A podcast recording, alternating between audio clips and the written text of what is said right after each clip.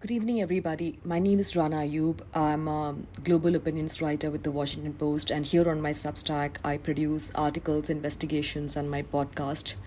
Today is a podcast um, that I'm going to that I am recording on the state of affairs of India over the last three days, um, when we were just coming to terms with the brutal videos that emerged from Manipur of gang rape and violence uh, in the state for the last three months and the complete silence of of mainstream media and the Indian population not just about Manipur but about the northeastern states and to that extent also um, Kashmir where recently uh, news has come in that journalists uh, critical of the establishment not even for that matter who are just reporting on what's happening have had to submit their passports. Now, this is not the first time something brutal has happened to Kashmiri journalists. Uh, I've always said that Kashmiri journalists are are by far much much braver than journalists in India because um, they do not just bear the cost of reporting but also the cost of distance because very often we do not speak for Kashmiri journalists as much as we should. So Kashmiri journalists have found their passports revoked, have they have been stopped from traveling uh, in the past they've been stopped at the airports. And um, this has been happening in the country. And in the middle of all this three days ago um, sometime in the evening a video emerged which went viral on social media. It was of a railway protection force of constable who was on esc- escort duty. He, fi- he fired about 12 rounds from his automatic service rifle Constable Chetan Singh is 33 years old and he was in a train which started from Bombay. He was with his colleague. Uh, he was with a senior who he first shot, and then he went around shooting three of his victims. Three of the victims happened to be Muslims, and it was not just one coach, one compartment. He traveled to different coaches where he killed somebody who was a bangle seller. Um, you know, all three uh, came from up lower middle class families and then, while one of them was still struggling for his life, he stood on one of the bodies and, and invoked Narendra Modi and Yogi Adityanath and said, if is desh mein rehna hai, if you want to live in this country, then Modi and Yogi. And then he starts speaking about the influence of Pakistani based people, you know, the kind of language that you hear on the mainstream media. Now, all of this, this incident, when it happened, uh, we all knew something like this is going to happen. We are witnessing lynchings routinely in this country. I remember the first time a lynching happened in India. It was national headlines. I remember NDTV, various news publications. I have been on debates where where even the worst of humans, um, uh, you know, were angry and outraged, whether it was Pehlu or Junaid or Akhlaq uh, or the child who was killed in the train when he had gone for his Eid celebration. There was outrage. Of course, there was a fact that one of them, the killers of one of the person who was lynched, was later garlanded by the Union Civil Aviation Minister. This is not something that has happened in isolation. As we talk, Haryana, Gurugram, Nuh are burning, are burning in a are burning with in a very communally sensitive situation an imam of a mosque has been murdered the night before. This is a this is this is a Maulana who spoke about Hindu Muslim unity in a video that has gone viral. And he was brutally killed. Before he was murdered, he spoke to his family and he said it's all going to be fine because there are cops who are going to protect him clearly people who have seen what cops have been doing in this country uh, by now know that having a cop at your doorstep is, is not any form of reassurance. Um, there was uh, apparently there were muslims who had pelted stones at a hindu rally a vhp bajrang dal rally.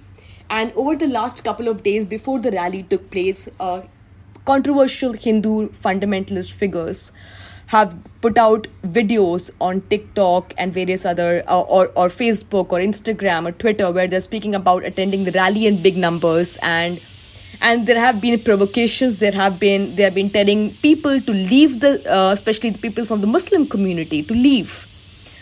Uh, pred- uh, predominant amongst these names is a man called monu manesar uh, a, a self confessed cow vigilante who the Haryana police has not been able to nab yet, who has been giving interviews to television media, but, but the police has not been able to arrest him. Um, so there are videos every day of uh, communal violence most of the people who reside in in Haryana, uh, the ones who are working as domestic help, who are migrant laborers, are escaping. They're leaving. Some of them do not even afford, cannot even afford to leave because this is their existence. This is their sole existence where they work in these places. That has been taken away from them. People are leaving. Houses are locked. This is literally two hours from the national capital. I saw another video this morning of um, of leaders of and and of right wing parties, namely Bajrang Dal. There's a rally which they have taken in Haryana. It's it's it's it's purportedly from the second of August, where it's a large crowd of at least five thousand people, saffron flags, saffron caps, uh, where they are saying देश के गद्दारों को गोली मारो सालों को uh, जब मुल्ले काटे जाएंगे हम राम नाम चिल्लाएंगे we know the meaning of this basically shoot the traitors shoot the mullahs um, and they're giving Muslims a two day ultimatum to leave.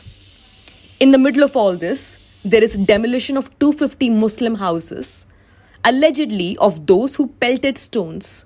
While the while the police has still not seen the videos of these people who are carrying out processions, asking for Muslims, asking for genocidal calls of Muslims, but 250 Muslim houses are being razed down, and this is happening literally an hour from the national capital. I I posted a I posted something on my Instagram today, whether it was of of the constable who killed three Muslims in a hate crime, whether it is the hate rallies which are happening. Um, three months ago, I, I I reported and documented documented hate rallies in Mumbai about love jihad and land jihad, where nine year old kids are holding posters and placards asking for the Abdul to be shown his place. The Abdul is, of course, a reference to Muslims Genocidal slogans are being given every single day. You have the Chief Minister of Assam, Himanta Biswas, who said that, who said in a reference to a Barack Obama interview that we have our own Hussein Obamas to deal with. And here is a man who said Mia Musalman are to be are to be responsible for price hike for you know for for inflation of vegetable prices when you have these genocidal speeches being given, when you have leaders giving these speeches with impunity where they're blaming the Indian Muslim for every problem that this country is facing, how then do you see a hate crime in isolation? How then do you see the Prime Minister's silence in isolation? How do you see this as an isolation? I was a journalist. In, I was I was a relief worker in Gujarat. I was not even a journalist in Gujarat when everybody said Modi looked the other way. I have I, I saw the relief camps during 2002 where Praveen Togadia and Bajrang Dal leaders and VHP leaders gave provocative speeches. What was Prime what was Chief Minister Modi doing then? He was silent. He was silent. So for the well-meaning friends who said um, you know Modi was not complicit in 2002, there is a there is a Supreme Court um, observation by Justice Arijit Pasayat in an open court in the Best Bakery case. He said, Modern day Neros were looking the other way as innocent women and children were burning. This is Supreme Court observation in the year 2004. Another Supreme Court observation came in three days ago when the Supreme Court observed that the ones who were supposed to protect the women of Manipur looked the other way. And the same thing is repeating itself in Haryana as we talk, as Muslim houses are being burnt and mosques are being burnt. And some of our well meaning friends are still saying, let's talk about both sides. The both sides, I believe, is, is the reason where we are today is the reason where we stand today because we believe in this false equivalence, because we do not believe in calling out crime, apartheid when we see it. We are where we are because we co- constantly play the both sides narrative. You constantly call it clashes and riots. I am sorry.